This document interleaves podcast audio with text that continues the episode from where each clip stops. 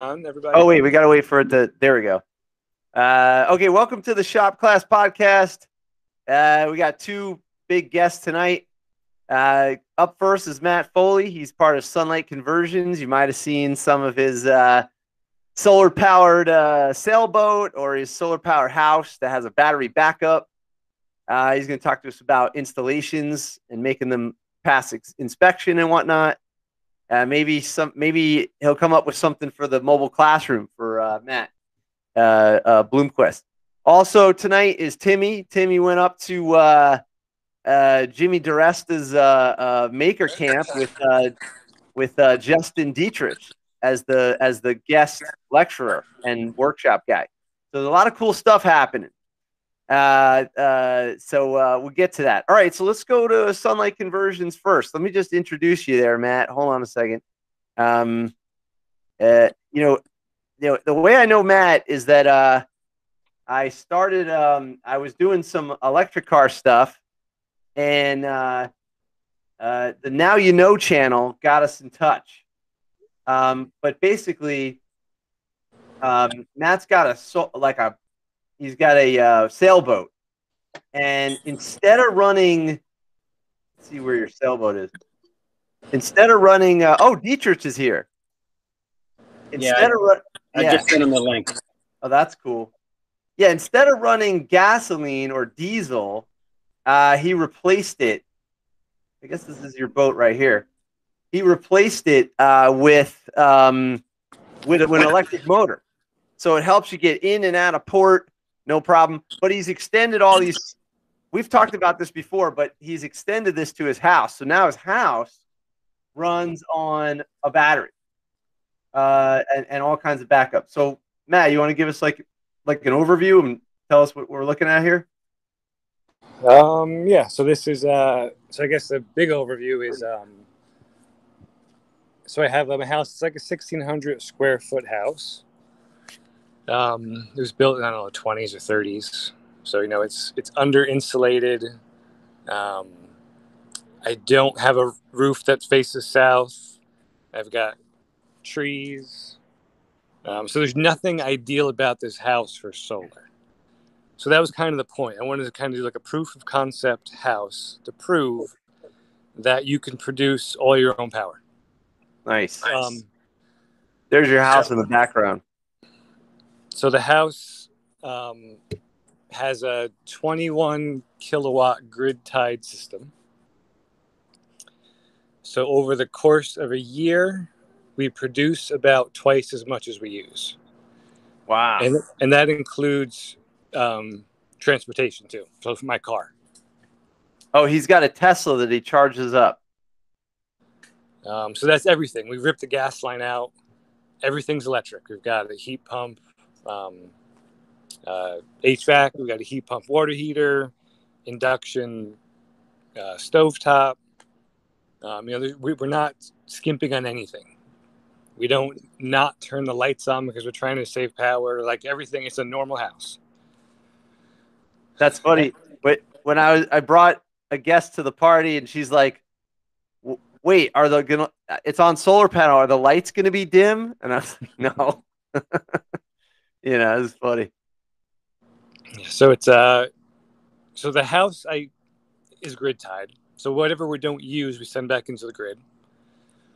Um, and we get a credit on the bill, and then in Jersey we get SRECs. Um, so with all of with the incentives, the payback period is like two and a half years. And without any incentives at all, the payback period is probably like eight or nine years. And then you know everything is warranted for thirty years. So after that, it's just free money. Wow. No kidding. I mean, there's no reason the panels won't last much longer than 30 years. They, they just slowly, um, they're basically warranted for the output. So after 30 years, maybe they're at the warranty to be like 90% of what they were new, but they'll probably be a lot higher. And there's no reason they can't last whatever 50 years. Wow. So they'll just keep on producing, even though it's out of spec. Right. So there's there's solar panels that have been working since the 70s. That's crazy. There's cars that die off before that. That's unbelievable. and that was with technology from the 70s, and obviously it's gotten a lot better. Yeah. Um, so then I built a tiki bar. I can flip my phone somehow, right? Oh yeah. Oh, let me let me stop presenting so you could present. There you go. You guys see it? You, you know, if you talk during it, then the recording will keep it, and you got to put your phone uh, horizontal. All right. So the panels on the garage are actually tied into the house system. Um, but then we built the pergola and made the roof of the pergola solar panels. I think you guys can see that, right? Yeah, that's cool. So it's eventually it's going to be a little tiki bar. We're going to cut a hole in the wall. Um, so these are bifacial panels. So that's why they look like a solar panel on the bottom too. So they actually will catch reflected light. And they can get up to 30% more power by harnessing the light, reflected light. Wow, that's amazing. Which it, it really depends on what they're mounted on. So here they're basically flat. Um, and you know, I have dark grass and whatever, so you don't get a whole lot of reflection. But if you're at uh, an angle and you're a light ground, that's when you can get up to 30%. But I, I measured it here. I'm, I don't know, maybe I'm getting a few percent, but they look cool. I like the way they look. So that's why I use them. Um, so this is a 3.85 kilowatt system. There's nine 72 cell solar panels. All right. Se- Um, 72 cell. Yeah, How so much- basically, they, they How much volt? How much voltage does each cell put out? uh, what is it, like 0.6 volts, I think? So each little tiny little square that you're yep. seeing Yep. is putting out 0.6. How many amps? Or it depends on the what's the most. I, I don't know, but I can tell you the, the, the entire panel is um, about 40 volts. And I think I'm at like eight or nine amps. That's pretty good. I mean, that's a lot of power. Yeah, so they're, they're uh, 385 watt panels. And you can now get, I mean, these are only a year old, not even. And you can already get panels that are like 450 watts in the same footprint. So And my- need as much. Right. So even my house panels, which were great panels, if I had bought them a year later, each panel would have had 50 more watts. Wow. Yeah. Yeah. So I mean, most panels that are, that are out there in the world are like 13% efficient, where now they're up to about 22%. That's a huge difference. Yeah, that is a big difference. So things are getting better every year. Yeah, absolutely. Yep. Wow. Um, Let me just interrupt you for a second. Uh, Justin's on here. Justin, we're gonna let Matt talk about his solar panels and his battery first, and then and then Timmy's on here, and we're gonna get to your uh, the weekend you had, which is a huge weekend. So uh, sorry if I hope you got the time.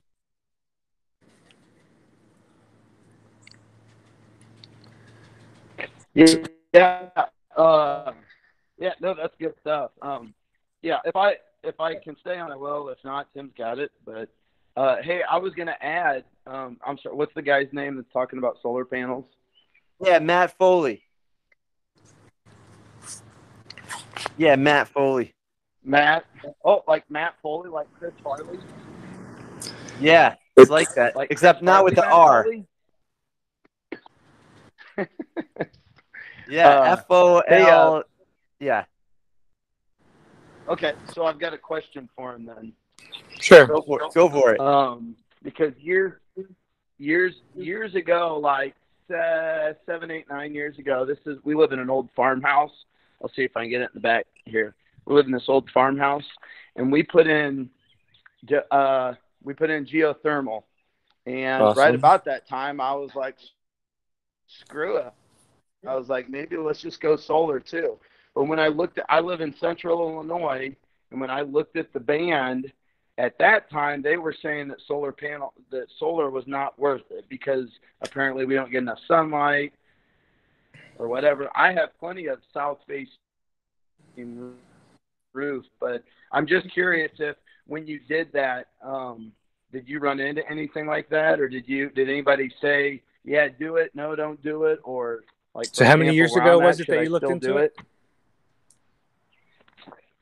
Justin, how many Uh, years well, ago? Right around the time we did Geo, which was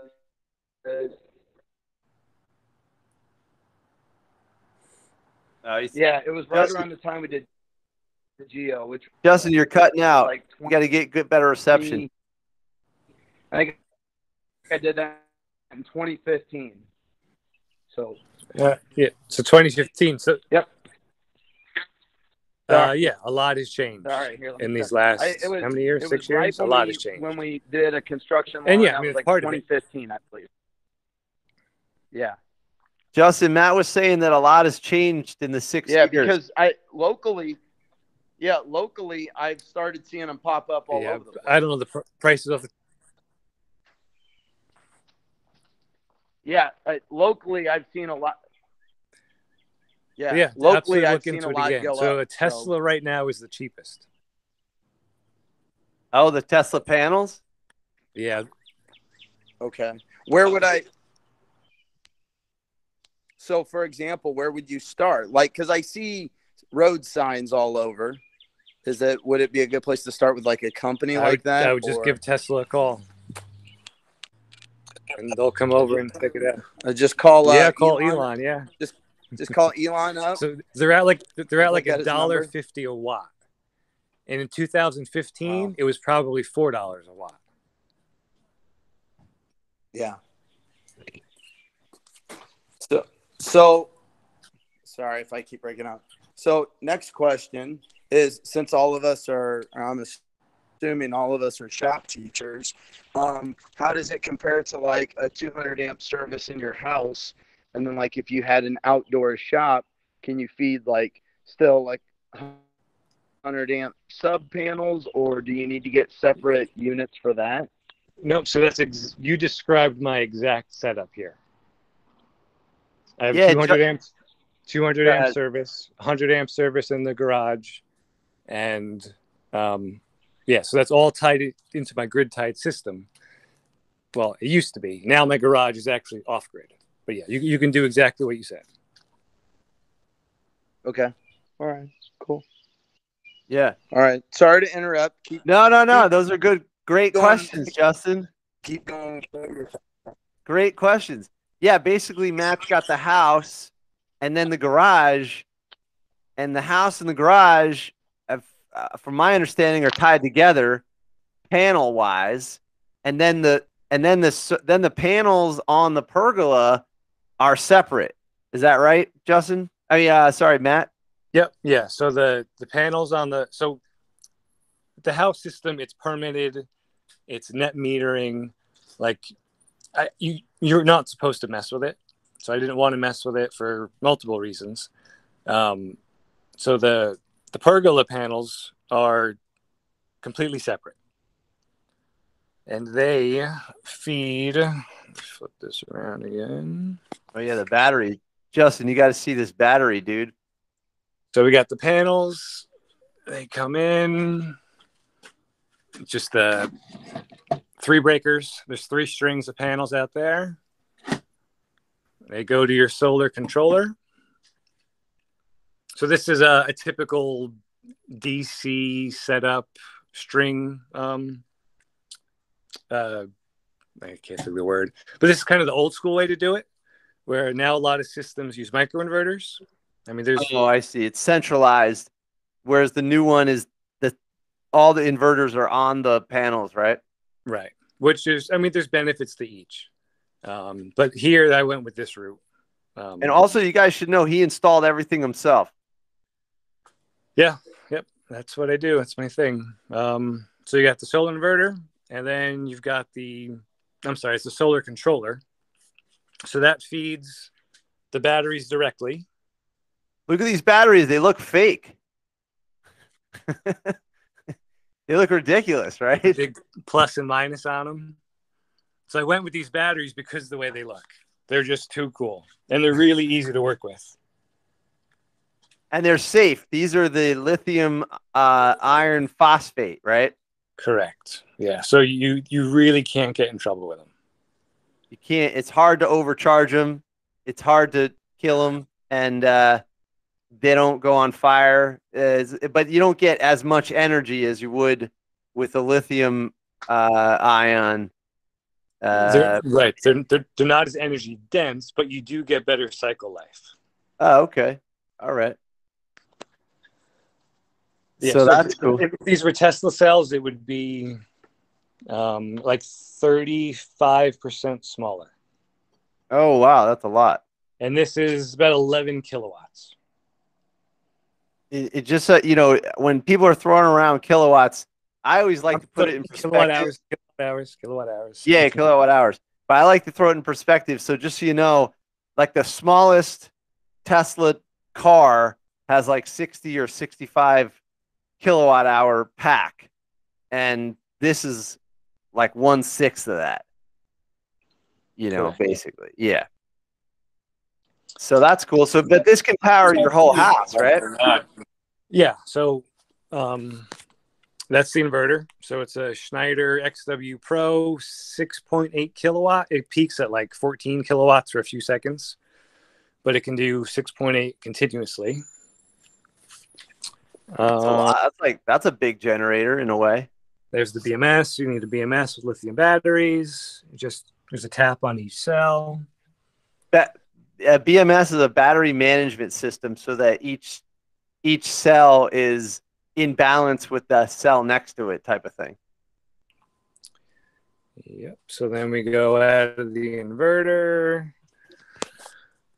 Um, so this is a little complicated. So typically every day it's um, completely independent. It uh, the solar charges the batteries. I use it to run the shop, and I'll charge my car with it. Um, but if I wanted to,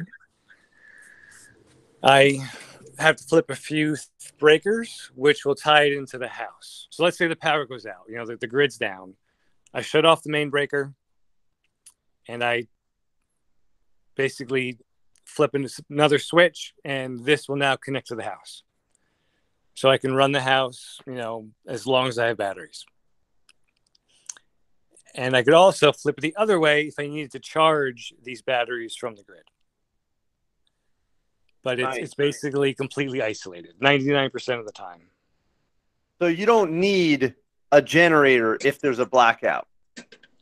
correct um, And then also you're not using grid power to charge your car or to run your little workshop.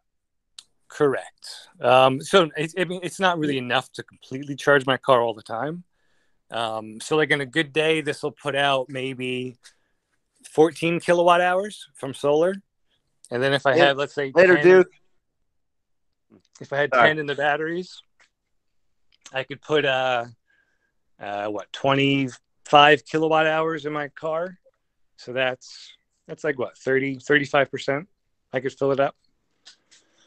So yeah, so it's not not enough to completely only charge my car off the solar from the garage. Okay. But in a pinch I could. And in the summertime, we'd be pretty comfortable. We'd have air conditioning, we'd have refrigeration, we could cook. You know, we'd have to, you know, watch what we use, but we could do it. The wintertime, it'd be tricky. You know, we- we'd still have lights and refrigeration and we could cook, but we wouldn't have much heat. We'd really, we'd probably maybe keep it at, God, you know, we above freezing, 55 degrees maybe, but it would be tricky If you were running just on the battery. just on the battery. Yeah. Okay.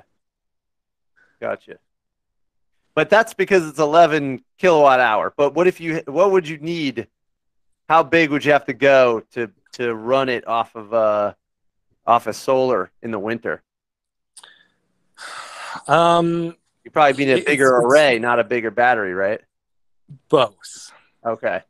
So in this um, the winter, it'd be tricky. I'd like if I, I would like at least probably 50 kilowatt hours. So maybe what is that? Five of these batteries, and yeah, I don't know, another 10 kilowatts of solar. I mean, you can get by. You could totally get by, but you're really going to have to be careful. And if it's sunny every day and warm in the winter, not that big a deal. But if it's freezing and cloudy for a week, it's a different story. Yeah. Gotcha. Anybody got questions about this? Uh, I do, but hold on, I'm talking to a okay, four-year-old. yeah, no problem. Uh, you know, so uh, you know, the the cool thing about it is that uh, you know, like when I was, I went to the party the other day, and he had he ran the whole entire party off of the off the battery, you know, which is kind of interesting. Um, but I mean, it's it's available. Uh, I don't know, Justin, you could probably build this thing, man. Yeah. You might not even need. Is it is it better to buy it and put it in yourself, or you think it's the prices are down so far now that you could just get it Uh, installed? solar or batteries? Uh, give me both. Obviously, yeah, you're going to save money doing it yourself with solar. Um, but yeah, it might not be worth it if you don't have the time. I I would definitely just pay somebody. Um, batteries don't make financial sense. They really don't. Even if you do it yourself, the payback period on this would be I don't know, twenty years or something. But you know, if you do this instead of buying a generator, then that's something. So you know, being a little bit self-reliant if we had to, that that's worth something. But just like um, producing your own energy and storing it, it's just not going to pay for itself. So I always tell people the best battery is the one you already have. So whenever someone, you know, a storm comes through and people lose power, they call up like, "Oh, I want batteries." And it's like, uh, it just it's dumb. Like there's no, you know, if let's say you go to Kmart and buy four lead acid batteries and a cheap inverter, you're probably never going to use it. It'll sit there for two or three years, and all of a sudden your batteries are completely dead, and it was a total waste. So that's where vehicle to how to um, uh, vehicle to home Oh. is really going to um, change everything. So I'm building an Oh, EV yeah. that's going to power my house. So there's going to be a 32 kilowatt hour battery in the car that's going to sit in my driveway and 90, do nothing 99% of the time. So now that's what's going to power my house. And I really wish Tesla would open up their cars to it. Uh, you guys probably heard, maybe not, that Ford, um, the F 150 Lightning, whatever it's called, that's going to have V to G and V to home when it comes out, which is pretty cool. So, so imagine you got this huge vehicle with a huge battery. Then you, when you get home, instead of just sitting there, you could charge it up with the solar panel and you can use it. That's the idea, right? Yeah, I mean, I don't know how many people actually do that, but when you're, you know, in an emergency where your power's out, that's when it's gonna like change everything. Yeah, I always found it funny that you have a vehicle and then when the power's out, you go buy a generator, but you have a vehicle that has an engine. Yeah. So, I mean, yeah. and, and a, and a pickup truck is a big freaking battery. Yeah. And then if you know your battery's out, so you drive to some other town where they have power, you charge your car, you come back, and now you run your house for another week. Yeah. And if and if you're not running, if you don't have electric heat, you're going to run your house a long time. It's really all about the heat. Even a heat pump, as efficient as they are, it takes a lot of energy in the Northeast to heat your house. Nice. Uh, also, I should mention that uh, Matt's done some wild stuff. You did some off-grid stuff in uh, wh- where is this? Um, uh, So- Bahamas. Yeah, a little island in the Bahamas. Um, so that guy's powering his entire island with, um, I guess it's maybe 40 kilowatt hours of the Tesla Model S packs. And Yeah. then that thing we were taking off the boat is a, a full Model 3 battery pack. Right there, This the big black thing. Yep, that thing. Jesus, He brought it over on the bow of his yacht. because people crash the Teslas and then they salvage the batteries out of them and sell them. So this guy bought it. It's so funny. There's you with the hat. That's funny. and you helped him install it, right? Yeah, yeah, install that whole thing. Yeah. It's wild. Uh, So, yeah. yeah. EV, EV batteries are going to have a second life as stationary storage. I'm kind of hoping like I crash my car. That way I can take my battery. The other thing we should, yeah. Go ahead. Yeah, I mean, that that's the future. You know, after you, you run your car for 10, 20, 30 years, there's still plenty of life into it for stationary storage. Then the other thing he did was he's got this uh, Vespa that has uh, Tesla cells, and uh, I I rode it. It's awesome. Uh, it's super fast. It's so much faster and smoother and more aggressive than uh, the original situation. Not these batteries. Oh, there you go. Yep. You see the yellow right there?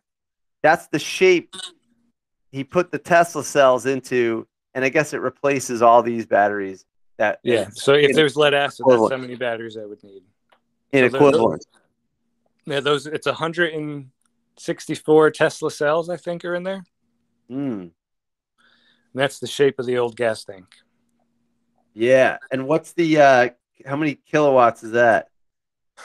Um, 2.6 kilowatt hours, Yeah, that's pretty good. and it's a four kilowatt electric motor. Uh, that's the- a lot. And the range is like 60 miles or something. Oh I my mean, it- god! it's, wow. it's it's more than you really want to drive this thing for. and this is you laying out the batteries and mapping it out. What Yeah. program did you use to do that? Um, my girlfriend's an architect, so I'm lucky. I'm very lucky. She put it together in uh, I don't know, CAD, I think. That's so funny. All right, cool. And then also the se- the boat. He's got the the dinghy and the boat have batteries, and I've done a video on that. Uh, oh, Yeah. here's this is the motor he put in. Instead of having a diesel, this is it. It's like one tenth the size, and it's the same amount of power, right? Yep. Uh, it's like 22 pounds. I could lift it up with one hand. Wow. So there's a lot of cool like DIY electric stuff going on, which is nice. And he's got these flexi panels that he puts on the boat too. That's actually really cool. It's not a flexible panel. That's a um, a carbon fiber panel. There's a company that makes custom carbon fiber panels. It weighs like three pounds, and you could walk on it. Whoa, It's really cool. that is cool. Oh, I see the bottom. Oh, look at that. Nice. And this is your new motor? Is it a different motor? No, that, that was a client's boat. Oh, okay. So you install these and stuff too. Yeah, and that's mostly what I do. Yeah. That's cool, man. All right. Well, that was pretty good. Uh, I think uh, maybe uh, Matt uh, Bloomquist, and oh, he, he's not there right now, but uh, maybe you can set, set up. Basically, he's got a, a trailer that they have the mobile classroom in next to a, a, a piece of land. And then every year they buy, they build a house. But in the setup, he's killing the electric bill. And then also in his setup, they have to hook up to the grid. And so there's a lot of money being wasted. But if he had some power, then uh, maybe, I mean, I know you're saying heat is a little difficult, but uh, maybe you guys could talk about some sort of reasonable setup for next year. I don't know. Yeah, something at least that's you know cool because that'll be part of the education, right? Yes, exactly. Nice. So it, it may not pay for itself monetarily, but Yeah. Nice. All right, cool, Matt. Thanks. You can hang out with us. Uh, but we're gonna move to uh, the next topic of uh, the Maker Camp. Yeah. Uh, very cool. Thanks a lot, Matt. Unless Yeah. anybody's got any questions. Yeah. You, Timmy, No, I don't have any. Uh, no, I don't have any questions. That it that just whole the whole thing blows my mind. To be honest with you, like I, I- I'm so simple and it- it's like a that- toy. It's like a toy car. Like when you're a kid, you have a little remote control car. That thing was electric. It's the same idea. Yeah, no, and I teach electronics and uh, you know, for a semester course, and uh, you would think that I would be like all in on solar like that way, but it's just way too confusing to me. That's simple. It's simple. I know. The cool I thing is, it, it, it works. When people tell you it doesn't work, tell them they're wrong. There you go. Like it's Nice. so my house, there's nothing ideal about my solar, um, uh, you know, orientation or anything. So if, if this was a purpose built house that was insulated, had a south facing roof, what you could do would be unbelievable. Oh wow. I could produce six times as much as I need. So maybe uh, Bloomquist, when they design the house, they should consider how to make the roof ideal for uh, you know for the panels. So in Pennsylvania, apparently, you cannot go full off grid. And I think in New Jersey, you you cannot go full off grid. So when the power goes out in you know in your area and you have solar panels, your power's out, even though you have solar panels. Well, yes and no. Um, most systems, yes, that's how it works, because uh, the batteries are expensive, so most people don't have batteries. But that's the only reason your power goes out as well. They're starting to come out with systems supposedly. Enphase is supposedly going to have a panel that doesn't need batteries. Each panel can actually sense the load so obviously only works when sun's shining, but so the grid's out and you can still power your house off of whatever solar is hitting your roof. Hmm. That's supposed to come out any day. It's supposed to come out a couple of years ago. Um, but yeah, so the same thing in Jersey. Supposedly, I've heard you're not allowed to have a house without a grid connection. Um, I've wanted to do it just so I could fight them. Like, imagine the publicity. Take me to court. Just do whatever you're going to do. I, I would love to have my day in court. Like Try it's- It's physically possible. They just got these rules. But Yeah. when you, but if you have a transfer switch, which you're allowed to have, that's what Matt does. He just transfer switches over to his battery, and then the house is off the grid. The whole thing is they say they got to protect the line workers because if the power's out and the guy's up there, and then you're sending electricity backwards through the grid, you could kill someone. Of course, yeah. That, that, makes, that- that that's, what, that's what they like to say. Yeah, I don't know if it's ever happened. And we've had generators forever, and every generator has a, a transfer switch. So it's the same exact thing. You have the automatic transfer switch, grid goes down, it, it disconnects you from the grid, and that's it. Problem solved. Yeah. Maddie's gonna go to court. He's gonna be like, "All right, listen up." That'll. Good for you. Good for you. yeah. All right, cool. This is good, man. Uh, Matt, thanks a lot. And uh, you know, uh, maybe I'll I'll share an email with uh, Bloomquist, and then uh, you guys can talk about potential, maybe like a baby step to getting them, Yeah, uh, definitely. getting them off the grid, or at least help them out. Hmm. Sure. All right, thanks, man. Uh, all right, let's talk about Maker Camp.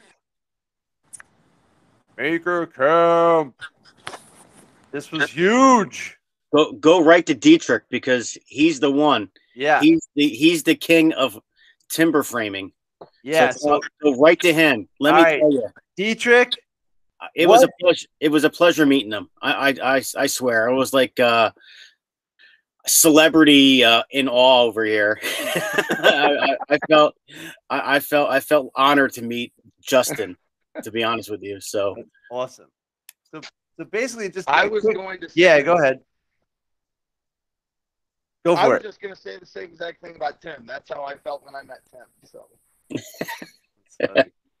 that's funny. That's funny. That's just two regular guys meeting each other for the first time.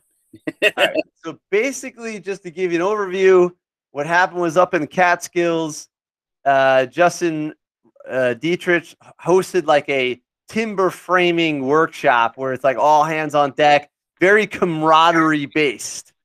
And I think a lot of people that have been following the Shop Class podcast and also his Instagram and the, the whole the whole Instagram shop teacher community got together basically, which is really cool.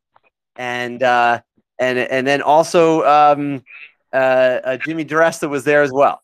So uh, Nick, you know, Tim went up there. I think Nick was there as well. So, uh, Justin, you know, I don't even know what to say, man. It was like huge. Let me share some photos of the of what went on there.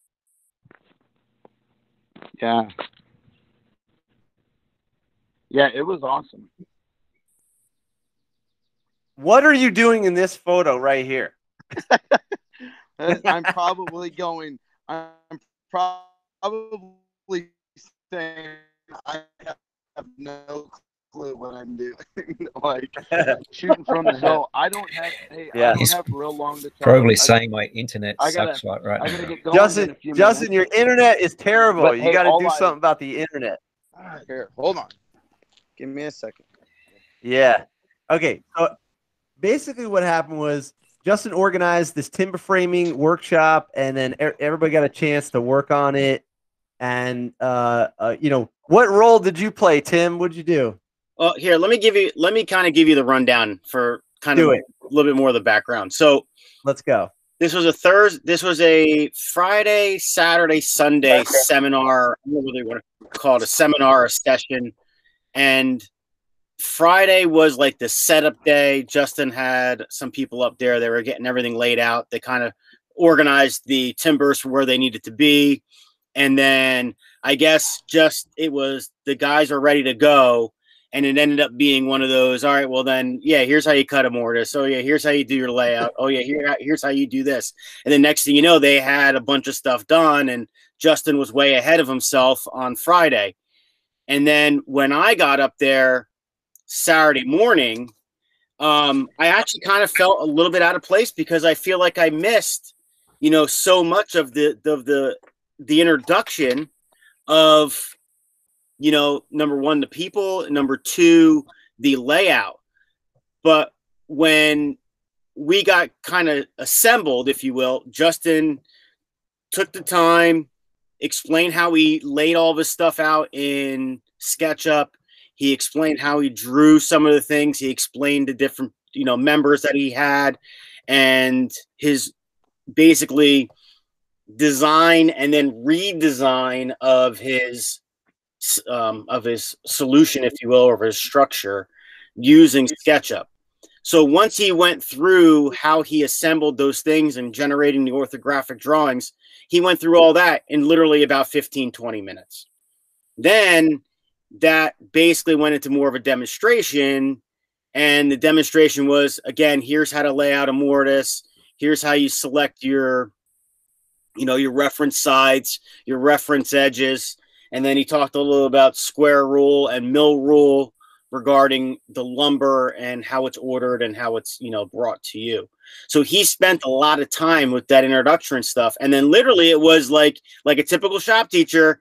All right here's a demonstration. Here's your task for the day. Run with it. And it was like you know chisels started going flying chips were flying.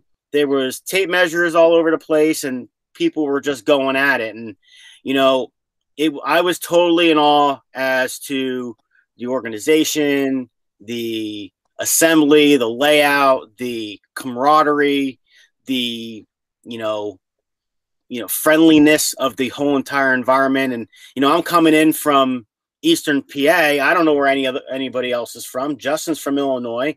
Um, I find out that there was a guy there from Fort Lauderdale, Fort, Fort Lauderdale. A lot of people from the Catskills and Catskill area, and it was just really a nice time. And you know i i i don't know like if you leave, look at this picture here if you go back um i i don't know the next time i'll ever use one of these you know with it like a chainsaw mortiser. That thing is freaking awesome. And then it was funny because i asked justin i'm like hey how much does this thing cost? And he's like two and i'm like 200 that's not that bad. And justin was like oh no two grand. I was like what? But it was it was really cool to experience the whole thing. And you know when you look like if you took a step back and i don't know if justin really did this uh, he might have but you know i really only worked on one beam with this other gentleman named jeremy. And when you look at the whole thing jeremy and i were really only focused on cutting our housings and cutting our mortises and cutting our tenons but when you look back on it and you te- step aside, you had say 25 people going off of the same plan 25 people cutting mortises 25 people using different tools 25 people using you know similar tools.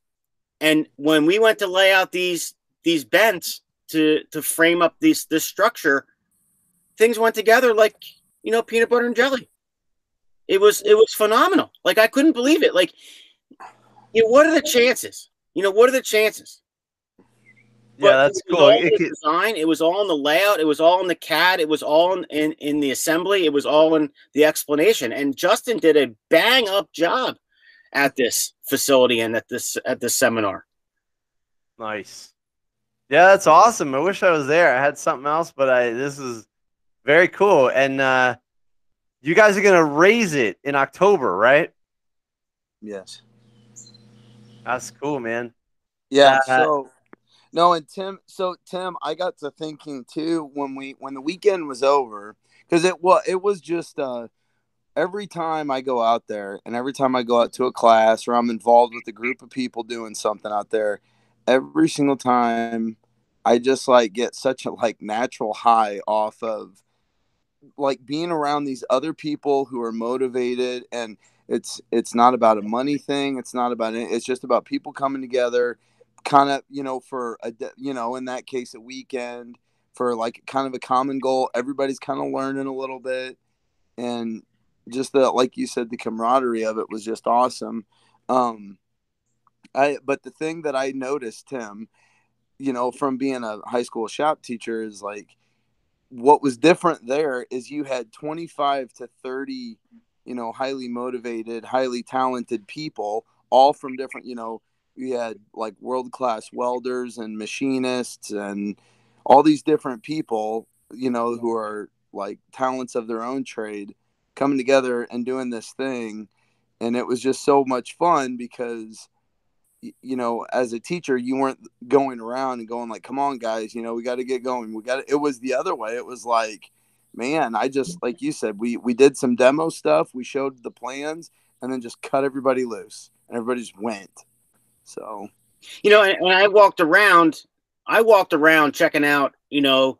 All these things, you know, and yeah, I was a little nervous as to what we were doing, and you know, were we doing it correctly, and and were mm-hmm. joints that were supposed to be perpendicular to each other or parallel to each other were mm-hmm. were they accurate enough? But I went around and I actually asked a lot of people. I'm like, "Have you done timber framing before?" And they're like, "No." And then, and I think I asked six people, you know, and and it was like everybody said, "No, I've never done this before." And I'm thinking to my, I'm thinking to myself, and I'm looking I'm like, "Damn, man, you know exactly what you're doing." Like, you know, and and they're and and they're working, you know. So we it seems like a lot of us had just the same, you know, basic introduction in, into this. And it was just amazing what just, you know, kind of manifested from that. Yeah. Yeah, no, it was that it, it was like as it was like a shop teacher's dream because you just had like, you know, every time and what I've also noticed about those things, Tim, is like you might you might bust ass really hard for like three or four hours and then you might be like, oh, I need a break. You know, and like, okay, I'm gonna shut down for the day. And you'll kind of like maybe shut down for like 15 minutes, but then other people keep going and then it kind of like winds you back up. And so and you just keep you just you get you know zoned out and just keep going and you're having fun and like i mean i would encourage anybody on tonight that like it you know it doesn't have to be timber framing but just like i i try at least once a year and go do stuff like this with other people like it's just it's it's reinvigorating it's motivating to me and i always come home and i'm just like on top of the world you know and so it's it's a good feeling because then I always want to take that back to my students. I want to take that feeling back to them, and so they can feel that way. That's awesome. Who's who's Thor over there? Uh, in the red shirt, That's Matt. yeah, I think Um, that was Odell. Matt, yeah, that's Matt. Um he was cutting all the pins for Oh yeah. you know, on the um with the draw knife, and then he had the uh I can't remember what that was, like the saddle thing he was sitting on. I can't sh- remember. the shave shave horse. Yeah, okay. So yeah, he was he literally like like pointed like 65 or 70 like peg 12 inch pegs. You know, So it was funny because I saw him sitting there and he started doing it, and he was doing one or two at a time. And then I saw somebody else walk over and sit down in the seat, and he was showing him how to do it. And then I went over to go see if I could try one. He goes, "No, no, no, I'm done." I'm like, "What?" like right now, like I went over. This, This is was- him. Yeah, I was kind of doing a little narration here, and then I walked over to him and I was like, "What are you doing?" And he's like, "Ah, last one." I'm like, "Damn it! I was going to ask you if I could try this." You know? Here we go, right here. running this thing. So hang on, let's see what's going on here.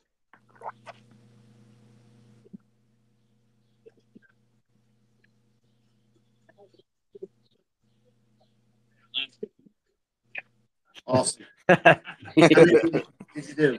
And the funny thing was that the the internet was so spotty up there. It was so hard to get a signal to upload stuff like real time. Now we were trying to, but yeah. it was you know stuff was getting posted, but it was posted delay and this and that. So at least you were getting some real time feedback as to what was going on. Yeah, that's cool. Uh, Hey guys, guys, I got to cut out. So no but- problem. Thanks for thanks for dropping by, dude. This looks Yeah. like a great class, man. You Thank- did great. yeah. Thanks for the For fun sure. weekend, Justin. Keep yeah, awesome. It was awesome meeting up, Tim. So and you guys keep in touch. So good luck. Wait, Justin, I got one question before you go. Yeah. Yeah.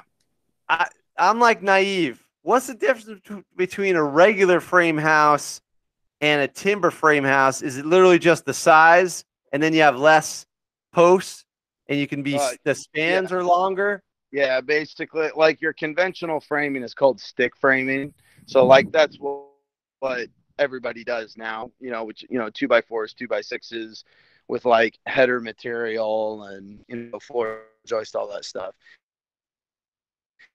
Got it. Framing is like the old school framing, and basically, like 150 year. What what happened was just timber framing takes a lot more skill to be able to do it. So when mills be when mills became popular and then they started realizing like hey we can cut these timbers down and do smaller material uh, and then it also takes less people to build a house you know or a barn timber framing like really if you're going to build something big it takes a lot of people to do so Oh, I see. it's it's just um, you know whereas you know so Is there a, yeah, Is- but I'm- yeah, that's I'm just curious. so. can you get these pre-cut and shipped to you and then you just assemble it? Yes. Yep. Yeah, there's there's there's companies that'll do it. Um, if you guys want to look at like some like high end professional work, look up uh look up Settlement Post and Beam. They're actually out of Pennsylvania. Um, they do uh um they do like houses. Uh, then you've got a place out there in New England. There's a place called the Barnyard. They do like high end outdoor buildings and timber frames and stuff like that. Like they're um or the other the big one is uh, Shelter Institute, which they're actually kind of like they're a timber framing company, but they're also like a, a school, and they actually do a lot of green energy stuff. So yeah, there's some Wow. post and beam. So yeah, their What was the other- stuff is. Um, What was the so other one you Shelter- suggested? Shelter Institute, and they're a timber framing company. They're out in Maine. They're a timber framing company, but they also they offer classes and they're a pretty big deal. It's it's a pretty interesting situation that they have going. But you can order so literally timbers can get CNC'd. There are some companies that will CNC timbers. So they'll cut your tenons and cut your mortises and you know they'll you know like Tim the shop plan you worked with they'll take a plan and cut everything up and send it to you and then you just put it together so hmm. You know but now you know i enjoy the joinery of it and putting all that stuff together and you know if you have a local mill that's the other thing you know if you have a local mill you can size your timbers and get them sent to you and then cut them up you know so That's awesome. but anyways I- go ahead. No Yeah. problem.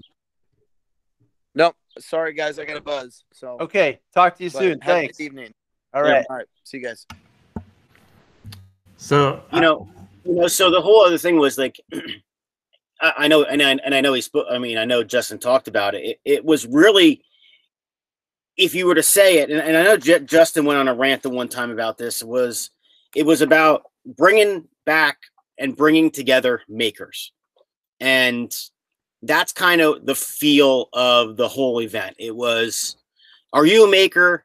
Come together, let's build something and you know let's give it to somebody else and that's really what the whole weekend kind of was about. And you know initially and, and initially and i don't even think i told justin this but you know i i told justin i was going to go. And when i talked to my wife about going up and she goes well that's really neat um and there were some other things that fell into play that that were on the schedule the same day and she's like oh no. She goes you are going to the timber framing thing. She goes i don't care what's going on this weekend. You are going to the timber framing thing. Nice. and you know what? I was i was i was really happy i did. I really was. That's you know, great. yeah i was really happy. And for the second that i considered possibly not going i i, I really you know i think that that was a mistake on my behalf because i had a great time um i learned some pretty neat things and i have a little bit of experience now i mean i'm not you know Yeah, I mean it's a lot of effort. It's a lot of I'm- effort. You had to go what, like uh, four hours or something? Yeah, it was three hour. Well, it was it was about three hours from my house. Um, I left Friday night and I did a side track, uh, side side trip into uh, the original Woodstock, Oh, that's They had- cool. where they had the original Woodstock in '69. I sidetracked road trip over there, and that was an hour and a half from my house. And then I went Saturday morning, another hour and a half to Justin. Nice. So But uh, also there was a bonus. The bonus is that you got to see uh, Jimmy DiResta. Yeah, so here's here's the funny thing. Here's the funny thing. Now, I knew Justin, I mean, I, I knew that Jimmy DiResta was a part of this maker thing, okay? And it was bad that I actually had to Google what he looked like because I never saw him. And the other thing was um you know, I knew he was a maker. I knew he was in, in the maker community. I knew he was big, you know, YouTube things like that. But I've never, I never took time to really sit and watch a Jimmy DiResta video. I never sat down to really immerse myself in Jimmy DiResta in any of that. So it was one of those things where, yeah, I know he exists. I knew he was there, but you know, and the chance that I probably would see him would be pretty good, being that I was up there. Yeah. So it was like halfway through the day on Saturday, and this guy walks up to me, and I'm like, all right, he's got a Carhartt shirt on, he's got these jeans, he's got like a bandana hanging out of his pocket, and he's like, yo, I'm Jimmy. I'm like, hey, nice to meet you, Jimmy. And then like I kind of turned around and went my own merry way and it was like, hey, that's Jimmy. Yeah, hey, hey, hey, Jimmy's here. You know, like it was one of those things, like, you know, it was that. And next thing you know, I turn on, I start putting two and two together. I'm like, crap, I think that's Jimmy DiResta. you know? And then um probably about an hour later, I literally walked up to him and I said, I- I'm really sorry. I said, I actually kind of didn't really know who you were.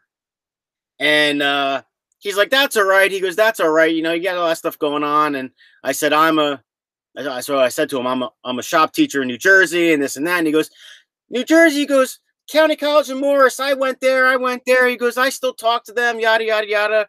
And he goes, "Ah, whenever you want, send me a text. You know, I'll come out to your school and be a guest speaker." I'm like, "Awesome." That's Awesome. great. So I, so I, you know, I kind of rubbed, you know, little rubbed elbows with him and, uh, and all. And then kind of like, it was like kind of like right before dinner. It was raining. It was one of those like people were starting to settle down. The day was kind of ending.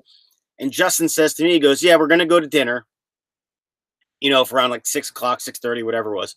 And uh, he goes, Around 8 we're going to go over to Jimmy DiResta's shop.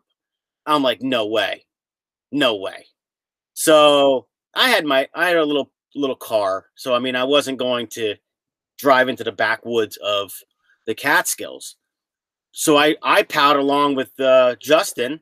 Justin drove me up to Jimmy's shop, and literally doors were open. You go in, you could touch anything, you could turn anything on. You can, you know, you could have just, you know, kind of just been immersed in Jimmy DiResta, and it was neat. It was cool to see it. So now I'm on the Jimmy DiResta kick, and uh, I've been watching his YouTube videos. That's so awesome. it is, and you know, he he's really he was really a nice gentleman. He really was. And that was the one takeaway from him. You know, he wasn't like big headed in terms of I'm a celebrity or I'm a famous maker. You know, you're not allowed to talk to me. You know, literally, he walked up to me and, uh, you know, we just started shooting the breeze and stuff like that. So it was really neat. He was telling us about his, uh, they've just filmed a, a Netflix thing that's coming out on don't wintertime ish. I don't know. They didn't really give us many details, but he's doing, he did a Netflix show and he filmed it in his studio or his shop there. And um, we talked to the, um, actually talked to the electrician that wired his shop, which was pretty neat. So he's like, yeah, between this wall and this wall, there's this these wires running. And then we had to run into these problems, and you know, we have Jimmy wanted things this way, but they needed to be done another way, and we kind of compromised and did this and that, and you know, it was it was really neat just to kind of be like, you know, immersed in in that, and it it was really it was really really nice experience.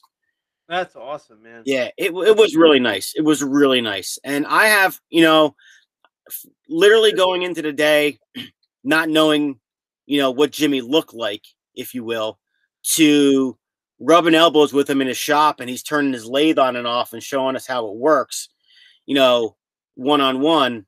You know, I think that was that was really, really, you know, that was a really fun experience.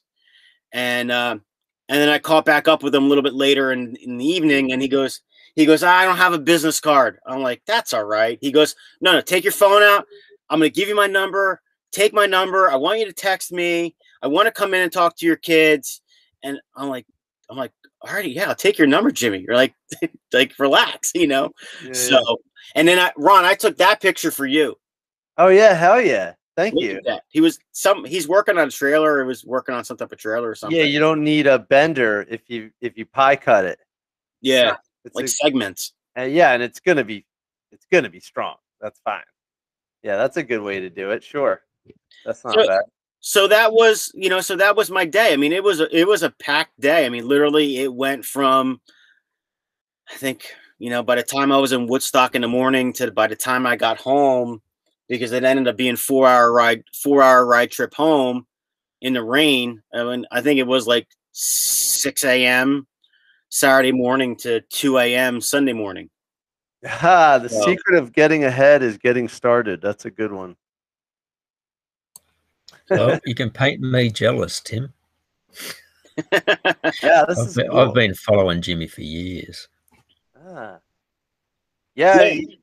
I, I really, you know, I was, I'm really impressed. I was really impressed with Jimmy. I was really impressed with his, you know, with his personality and his, you know, just willing to open his doors to just people who are like-minded, if you will. You look know, at his license plate. His license plate says maker. Yeah. That's Yeah. awesome. And then that, that maker man thing that he has hanging right there on the outside of his shop, um, that apparently is, pa- is, uh, epoxy. Oh, Yeah, he's That's got a an- video of making it. Yeah. So, and what was really cool was he had that big gavel sitting on the table there. Um, when I came home, I watched the video of of making that gavel. there he is. Look at these two. Yeah, uh, oh my god, that's insane. yeah, that would- thing was huge. I would play one of the videos, but I did notice that sometimes when I play videos during a presentation, uh, YouTube uh, wants to flag it or block it from certain areas or something. So I'm just not going to play it. That's Uh, but, you, but you can easily look up Jimmy DiResta video. I mean, he's got millions of views, so it's uh, it's legit. Mhm. yeah. I mean, I took that picture right there, kind of to give you a size, um, like a size reference to how big that bandsaw is. You know, Yeah, uh, that's a that's- huge bandsaw. mhm. You know, and I asked Justin, and I said to him, I said, "Is is there something with Jimmy that is there is that just kind of his thing that he has his name spray painted on everything? like I I want to know why the Yeah, what why his say. name is spray painted on everything. And I think it was just one of those things where it was just something he did, and it was just his, you know, his likeness or his branding. It he makes said sense. he says he's done it for years, and it also means it's a um a watermark that people can't take out of his video Oh yeah. because because he's had his videos stolen and put on other channels and stuff. Yeah. And he does cease and desists and that sort of thing on him be- because like taking revenue away. But yeah, it's just become a thing. So it's it gets sprayed on everything. You said if you've got spray paint on the floor with your logo, then nobody can take it out where you're working. And mm-hmm. Totally. I could see that. It makes sense. Yeah. It's kind of like, you know, your mom puts a little tag on your underwear when you go to camp, right?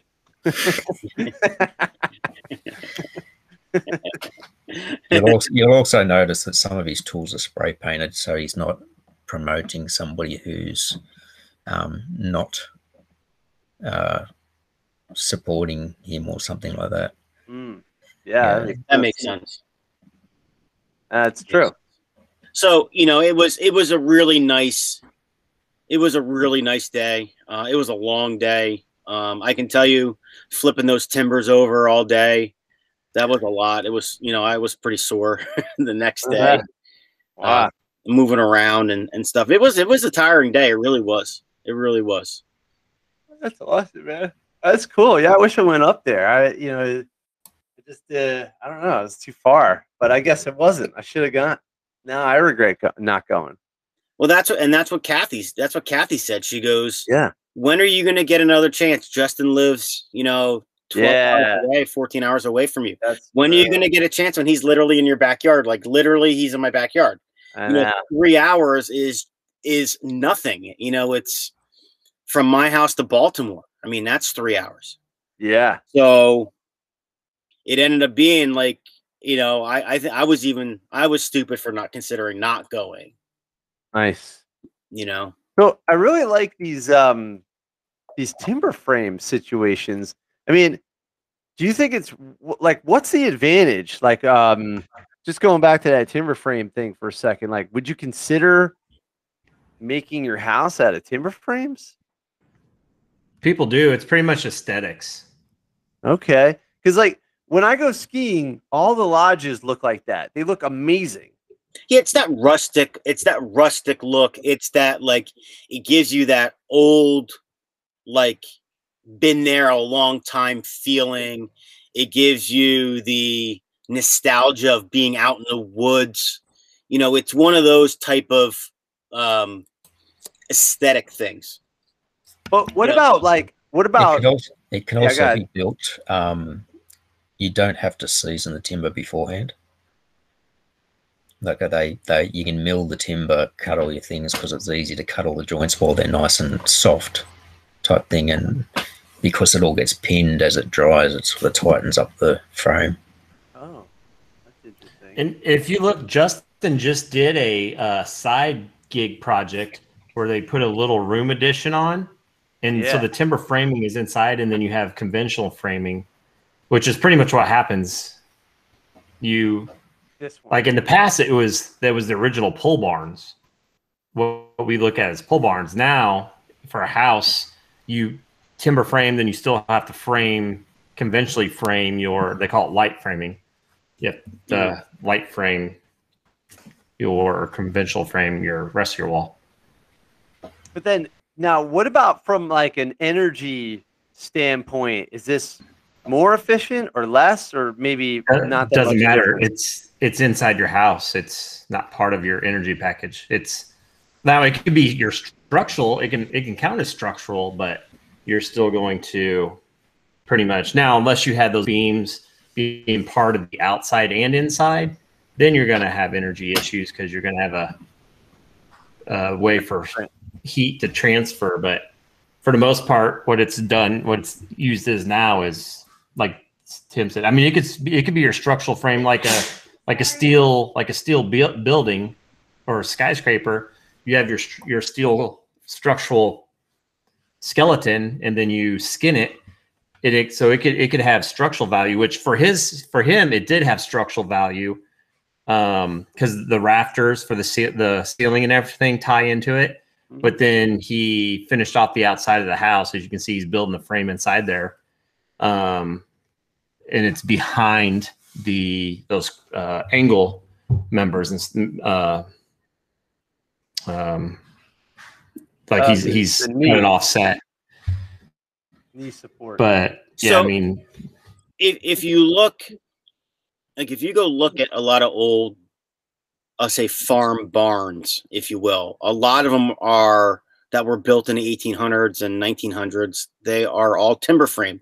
And if you think about it, the lower level is where all of the animals are, if you will, like like the, they'd put like the cows and the pigs and the stuff in there, and then the ho- horse stalls and things like that. And then above it would be like all your dry storage for like your hay and your straw and you know other necessities tractors and stuff like that and you if you ever looked at a barn that's how they were built they were built through timber framing and the other thing with the timber framing is you necessarily don't have to start with a square log either because you have reference edges and if you align your reference edges then everything lines up um, for that too. So you know justin said you could literally only square like say three feet down on a on a, a post if you will and leave the rest round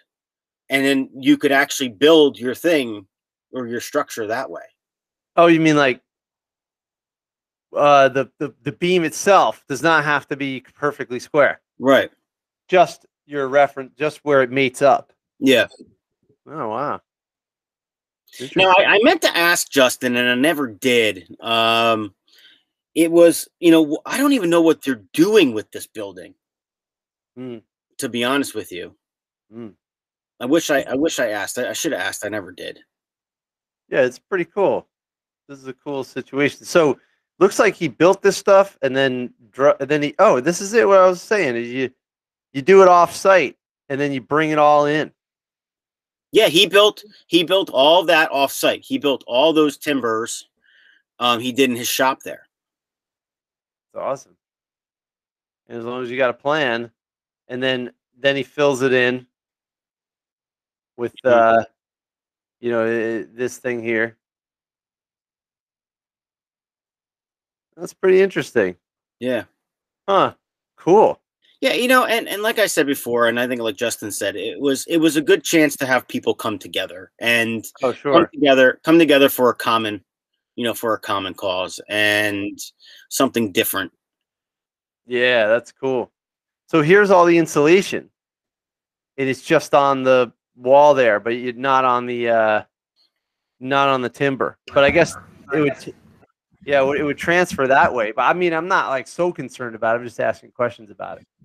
Well, and to combat that, what you could easily do is on the outside, you just put a layer of continuous insulation, um, whether it's the zip bar sheeting or, I mean, you can go, you know, super carbon neutral and put wood fiber board insulation or rock wool on the outside, and that takes care of any of that as far as um, an energy source or energy uh, Oh yeah, like it's covered out here. You can't see the beam. Yeah, so where he just put sheeting, like you could on you could either put a layer of insulation on the outside of that sheeting, or you can use a zip um, R sheeting that has insulation as part of it. That's what we use, and so you pretty much you wrap a blanket around everything. So you, those timber frames and everything studs are all all covered by insulation. So when you drive by in the uh, winter, you don't see the lines on the house on the siding where all the studs and stuff are.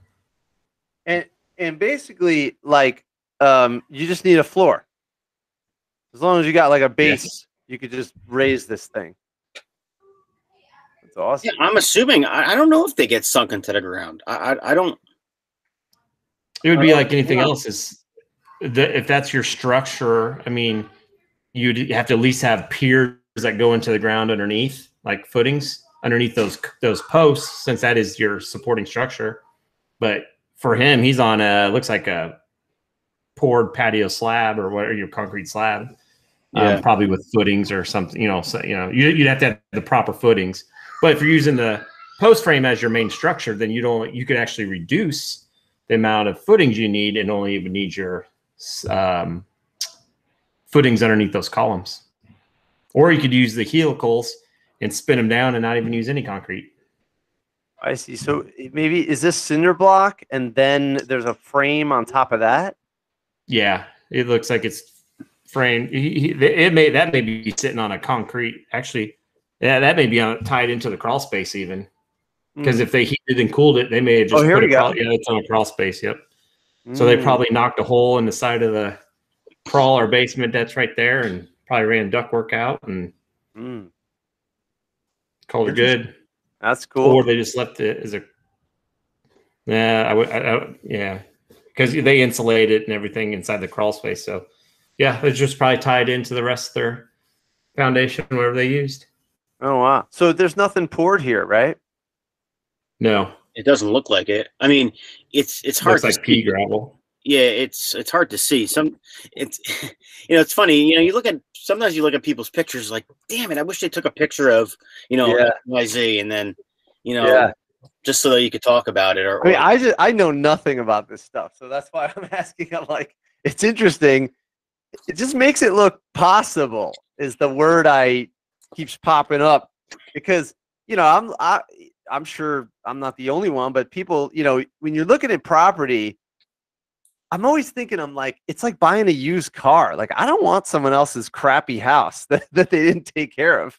You know, uh, maybe it's better just start fresh you know but then that's a lot of work i don't know because then you got to do everything So, you know so the whole time i was sitting you know the whole time i was with because i really only worked with this um with my partner um I, you know i really only worked on one beam and that was enough for me that was enough experience um but the whole time running through my head was like how can i integrate this into my classroom? You know how can i do that? How you know what class would this work in? What you know would this work in a traditional wood woodworking class? Would this maybe go into an engineering type class? You know and, and i think the answer is yes to, to both of those. But with my population and with my clientele you know you got to figure out what class it fits into the best. You know i think no matter what whatever you know realm you live in so I, that That's kept on running one. through my head. It really did. It, Like, what? How could I integrate this? How? yeah, what I kind of group it would be like what kind of group project could you do where the plans are already set and it's really about um not really like i would I'm not saying it's not fine-tuned uh uh uh you know uh craftsmanship but i'm saying like yeah it's got to be something straightforward that everybody could get their hands on that would be Um, cool. Is any so any parks or churches or anything or camps that are looking for like a open sided pavilion? I mean, right there. And it doesn't have to be ginormous, but if it's uh, enough to throw Mailbox. four picnic tables under or something, bam. Like I know our Kiwa- Kiwanis Club and all them are always asking about things, or people. Uh, um, sometimes uh, kids who are going for their um, Eagle Scout have service projects. I've I've been approached by some of my students that are doing that about like they were that was exactly what they're doing. They're trying to help build a gazebo style or pavilion style thing for like one of the parks. it's pretty cool Yeah. Yeah. So, I mean, this. that's that was the whole thing that was running through my head while I was doing it, and I I, almost, I like that idea too. I almost felt like it was almost that was almost consuming me more than you know the actual process because I kept on thinking to myself, how could I integrate this? How can I do this? You know, what is the objective of the project, if you will, for lack of a better word? You know, what is you know what is the clientele that this would fit best with? And you know, it just that that was just going through my head the entire time, and I would love to have maybe sat down with you know with Justin for a while later and just talked more about it and just said Yeah, does he does he do this with his students? he at all? is he's doing it with his student students coming up this year. So mm. On on our next build, we're switching gears a little bit from the more modern look to a little bit more country, rustic, a little bit. And on our with the I don't know, touch modern, I guess, but our front porch, we were going to use old barn beams or things like that. And our our teacher that took over my spot is actually from up in those areas as well. He's up in the upstate New York. Um, so he's big into all this stuff and um, th- they're going to build the front porch kind of like that that they're going to do that f- for our instead of us having the engineered beams we're having either a um, timber framed or b they're going to the class is going to make the skins to cover an engineered beam depending on uh, what we'd have to do for structural purposes and stuff so we're fortunate enough we get to integrate obviously you know it worked out good for us like that tim but um i don't know find someone's building a house and wants a yeah, a Yeah. porch just a porch because then you're just talking about a maybe a corner or two Mm. yeah. But again it'd have to be that ideal situation Right. Yeah. And you also and, and and I think a lot of this has to be you need the ideal subset of student too. Yeah. Like this is this is not something that you just throw a couple kids in and be like, hey, this is what we're gonna do. You know, uh, you, you need a special group of kids to do this. I, I feel. Yeah. You know, and for for the size and for the size of number one the project and number two.